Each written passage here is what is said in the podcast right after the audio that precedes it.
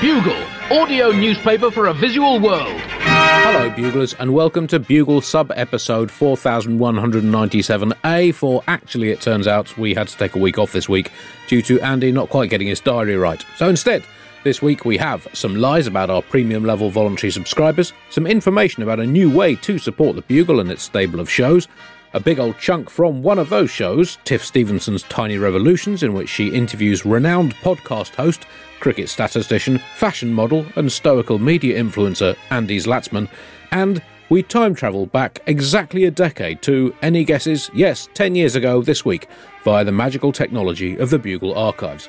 We are going to kick off shortly with some lies, and ironically, that is not one of them. Now, the right to have a falsehood about you disseminated to the entire listening universe is one of the things that marks the Bugle out from other podcasts, such as My Strange Fork, in which celebrities remember misshaped pieces of cutlery from their childhood, The Bollard, a new 153 part series trying to get to the bottom of a mysterious dent in a bollard by the side of the road in a sleepy English town, and What If Dennis Rodman Had Been a Potato? Fairly explanatory show, that one, and a damn good listen. But anyway, as you know, The Bugle is entirely funded by you, the listener, and listeners who sign up via thebuglepodcast.com have long enjoyed through DonorBox, which is basically like Patreon, the opportunity to get mentions on the show in the form of lies, merchandise, and most importantly, a general sense of well being and eternal beatific bliss for supporting this fine work of art and ruthlessly factual historical documentation.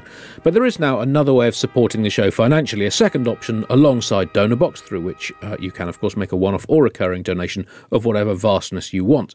Now, as of this week, you can also support the show directly via Apple Podcasts. In brief, it's an alternative way to make a monthly donation. Unlike DonorBox, you won't be able to get special subscriber merchandise or lies on the show out of it, but you will get to hear the full Bugle family of shows advert free. You subscribe simply by going into Apple Podcasts and searching for Team Bugle. Our new channel, Team Bugle, also includes The Last Post, The Gargle, and Tiny Revolutions, shows which currently carry advertisements, but they will be completely ad free on this channel. So if you love the Bugle and its siblings, then please support what I guess I can now call the Bugle Network via our website or Apple Podcasts, where you can subscribe today. If you already support via DonorBox, there's no need to change. These two options will continue to operate alongside each other. Anyway, before we hear more from me and Tiff on Tiny Revolutions, here are some lies, as I said, about existing Bugle premium level voluntary subscribers.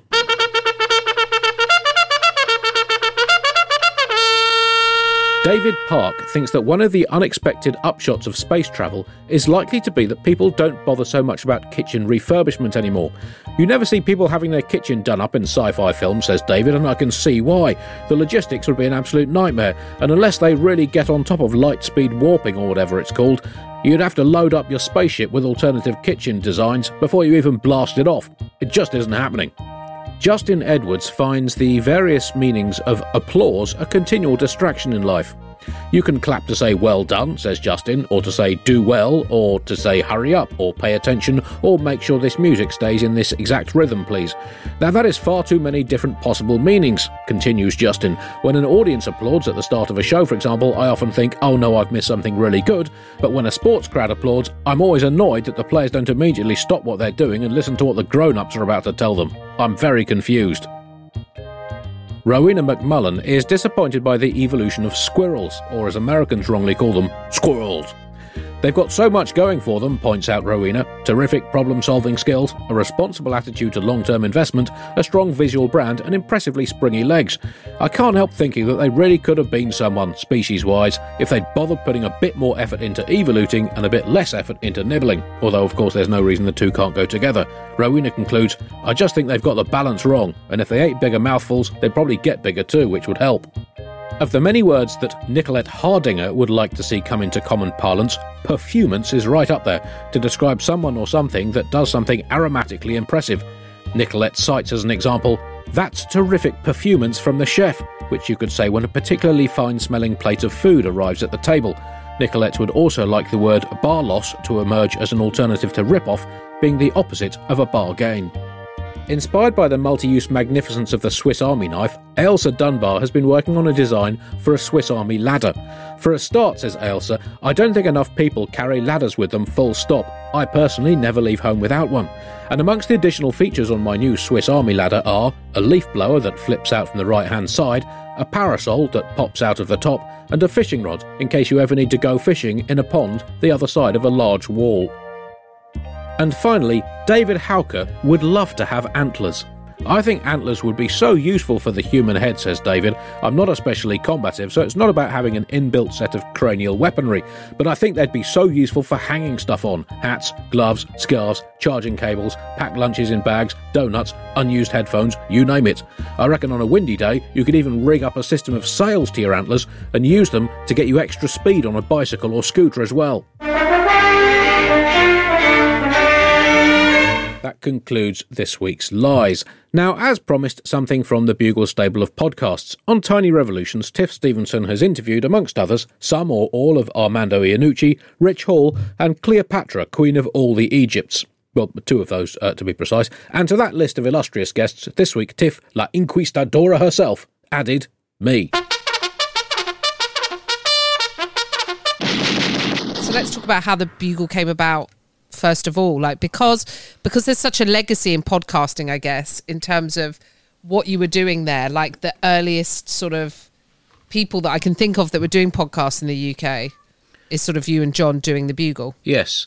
Well to be honest it wasn't a grand plan to think oh here's a new medium that can be really great for comedy we should do something. Uh, we were offered a deal by the times to do uh, i think it was 13 episodes and they basically just gave us a blank canvas. Uh, but the idea was that you know it had a, have a sort of transatlantic um, feel to it, with uh, John who'd been doing the Daily Show for just over a year in America, and me uh, um, in Britain. Um, and obviously, because you know we both we'd, we'd we'd worked together for years before John went to the Daily Show. We'd done live shows together. We did uh, a couple of radio series together. Um, that it, it uh, you know, it was a really great thing to do, particularly for me because you know he would obviously was working on the world's leading satirical comedy show, but uh, at that point. Uh, there was not a great deal going on in my career, Tiff. But um, when John went to do the Daily Show in 2006, we'd been doing uh, two series for Radio 4, which had both been cancelled. And we was just about to do a, a, a two-handed Edinburgh show at the stand. Um, and John was offered the Daily Show job well, I don't know, it was a couple, two or three weeks before that. I can't quite remember. And also, we found out that my uh, my wife was pregnant. So it was a, it was all in the space of about three or four weeks. So it was a time of considerable upheaval.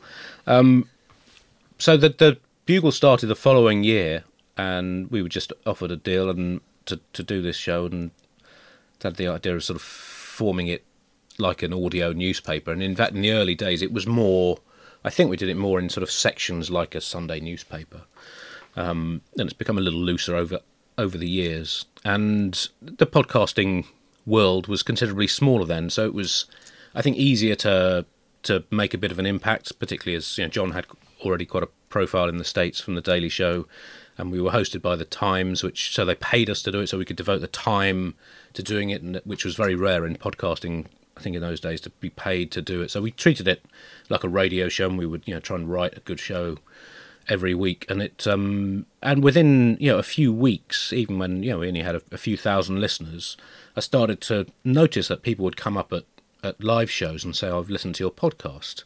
Which you know, I'd done quite a bit of Radio Four stuff with much bigger audiences, and it had never really.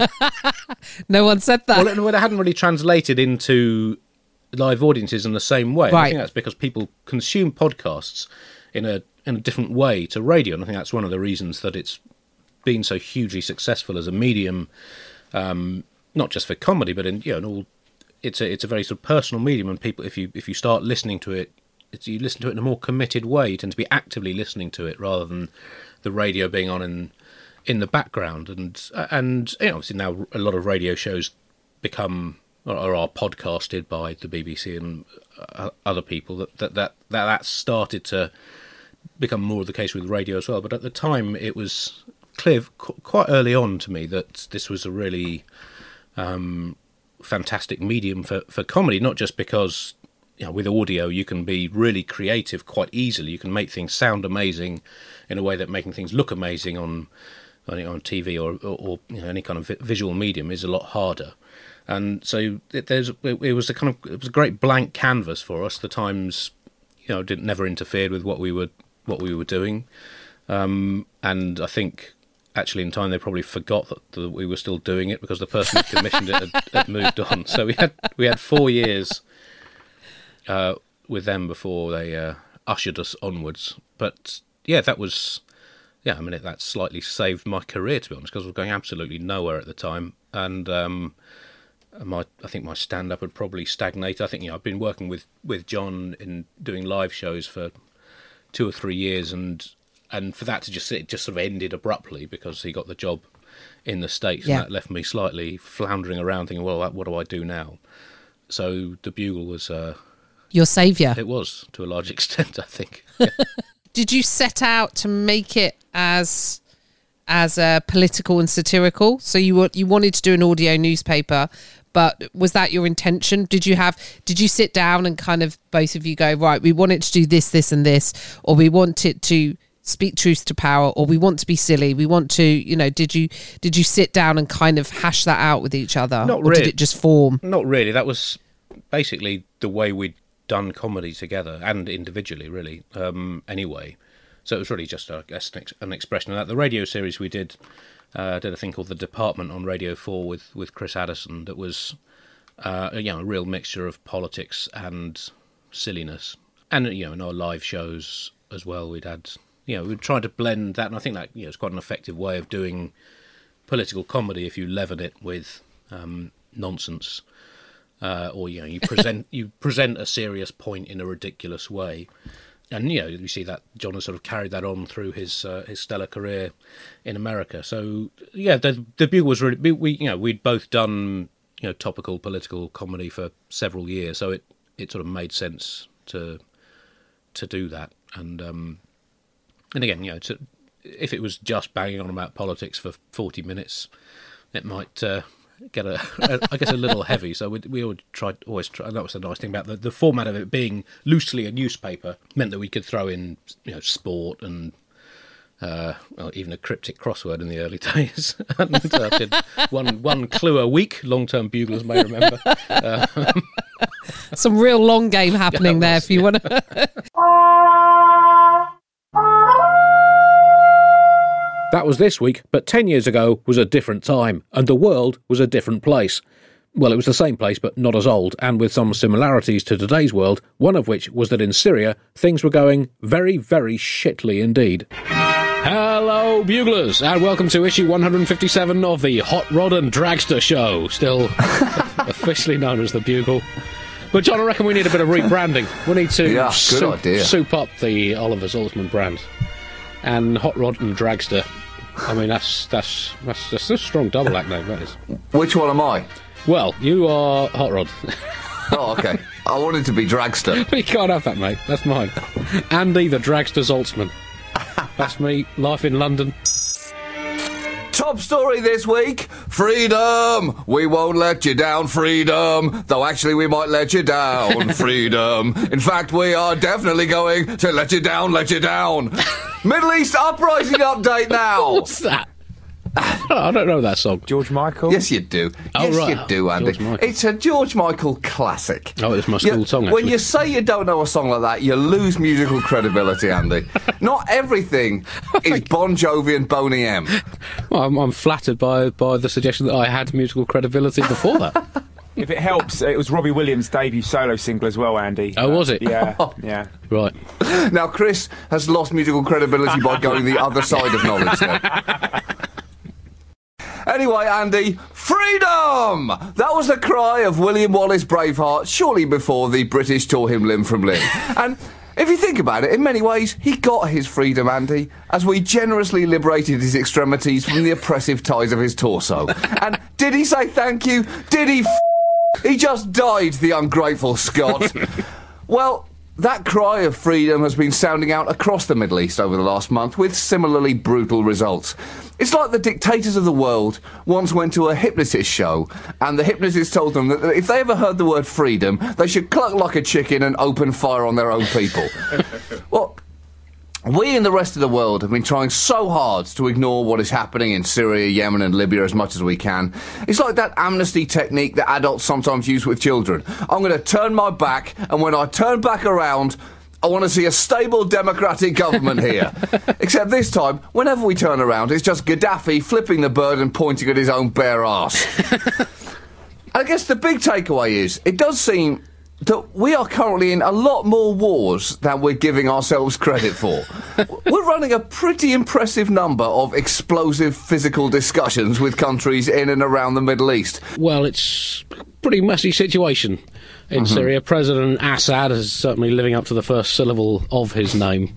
And uh, of course, it's hard to know exactly what's going on because the Syrian government has refused to allow most of the foreign media access to the country. Although it did say that the Bugle could go in, but uh, Oh. unfortunately, I've been busy this week, and uh, John's a chicken.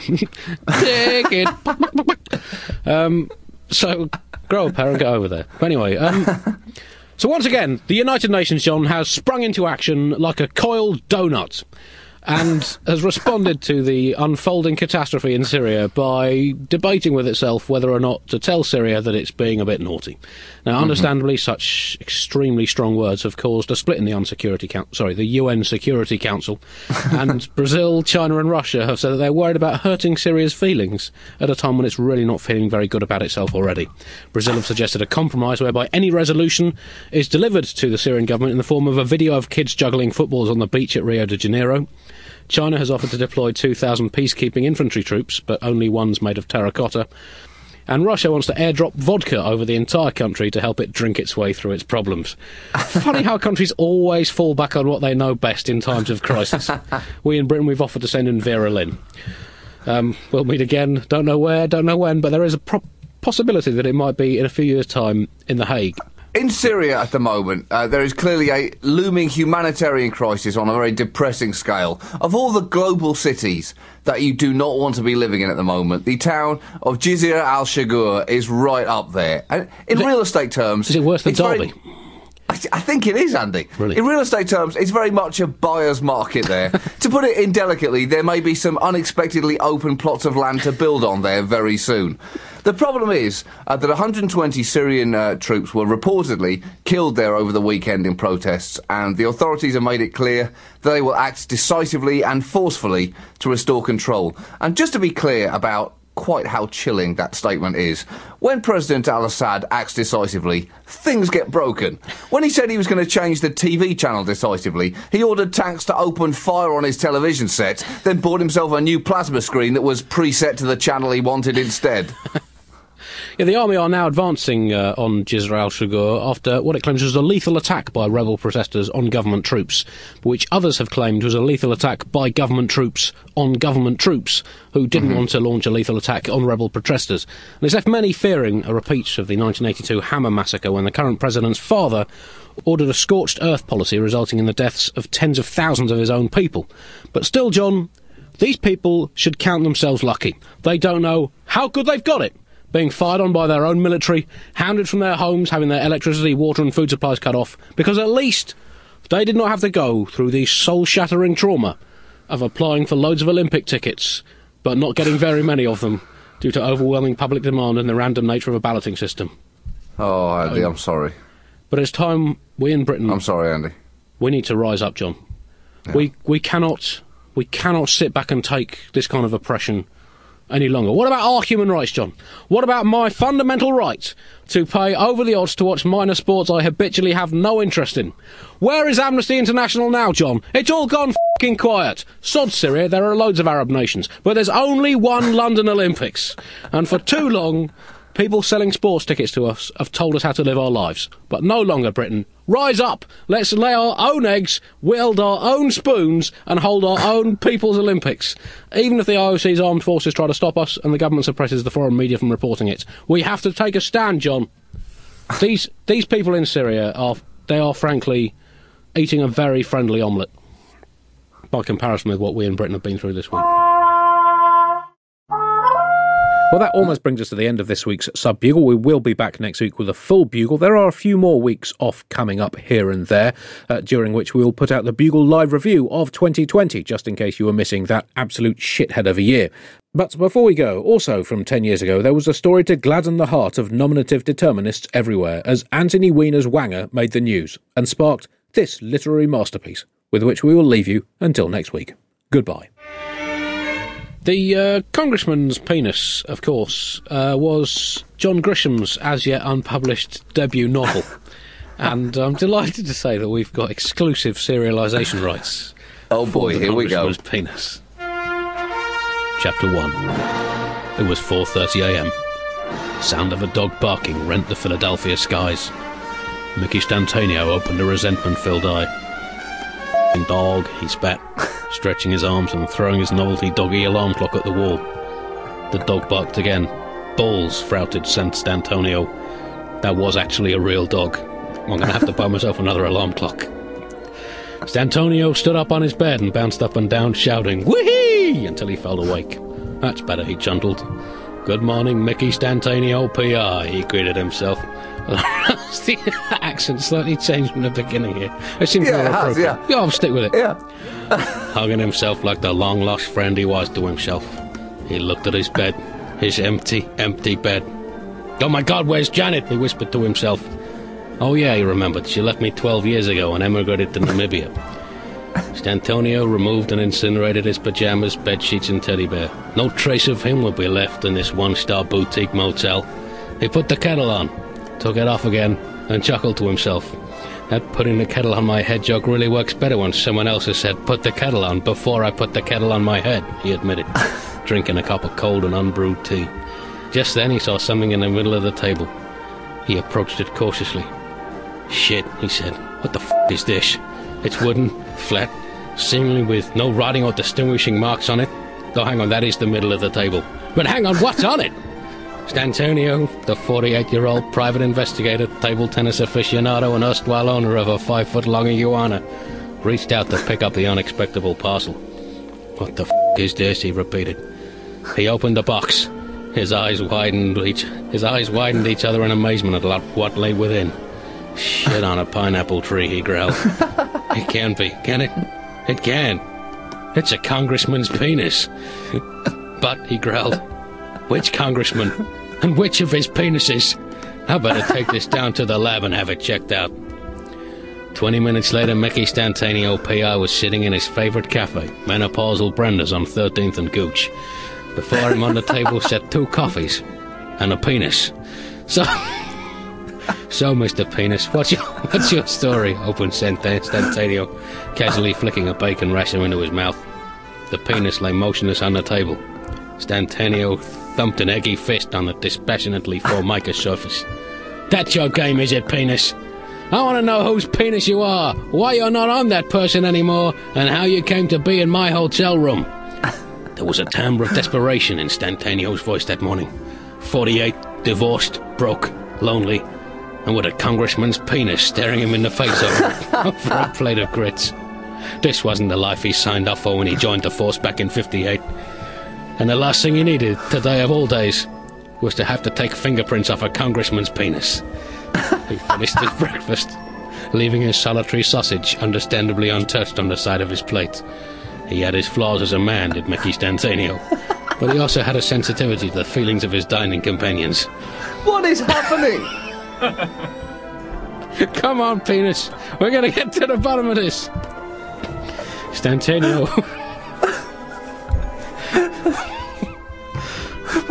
Wait, hang on. Winked a flirtatious kiss at the chef, apologised, explained that he thought the waitress was still at the till, and promised it would never happen again. He picked up the penis, and he was just to put it back in his glass. He was just about to put it back in his glasses case when, wait, said the penis. There's something you should know. I'm all ears, said Stantonio, instantly realising the biological inaccuracy of his claim, even as the words were still warm and wriggly in his mouth. The penis took a deep breath. What I'm about to tell you is gonna make Watergate look like a fucking Taiwanese kid's nativity play. Awesome, said Stantonio. Wait till I tell Brenda about this. She's gonna come crawling back to me like a slice of cheese. The penis fixed Stantonio in the eye. I'm not just any congressman's penis. I'm the penis of Congressman. And at that moment, a shot rang out. D'Antonio jumped behind the coffee machine and held his hands together to form an imaginary pistol and prepared, prepared to return pretend fire. Another shot, a door slammed, a car revved. Stantonio emerged. Kapow! Katwang! Kapow! He shouted as he gave himself covering fire whilst running back to his table. But the penis, the congressman's penis, was gone. Man, that is seriously annoying, he said. Someone knew that penis was here, and I wanted it back. Why? Chapter 2 next week. Oh, Andy, What, mate? here, here's the thing. Here's why you deserve congratulations, particularly for that, because it's been a week of Anthony Weiner penis jokes here, and you've managed to tell the one thing that has not been told. oh, excellent. I'm, I'm, Oh. I'm, I'm desperately uh, wanting to read the rest of this book now. Oh. Now, Andy, yeah, Andy, when you say chapter two next week, I mean, are you going to deliver chapter two next week? I don't know, John. I don't know. I guess that depends on uh, the response. Let's leave it open to I the guess- listeners. I guess the ball's in. I guess the ball's in Anthony Weiner's court. Ladies and gentlemen, welcome to the Hot Rod and Dragster Show. A Donkadoo.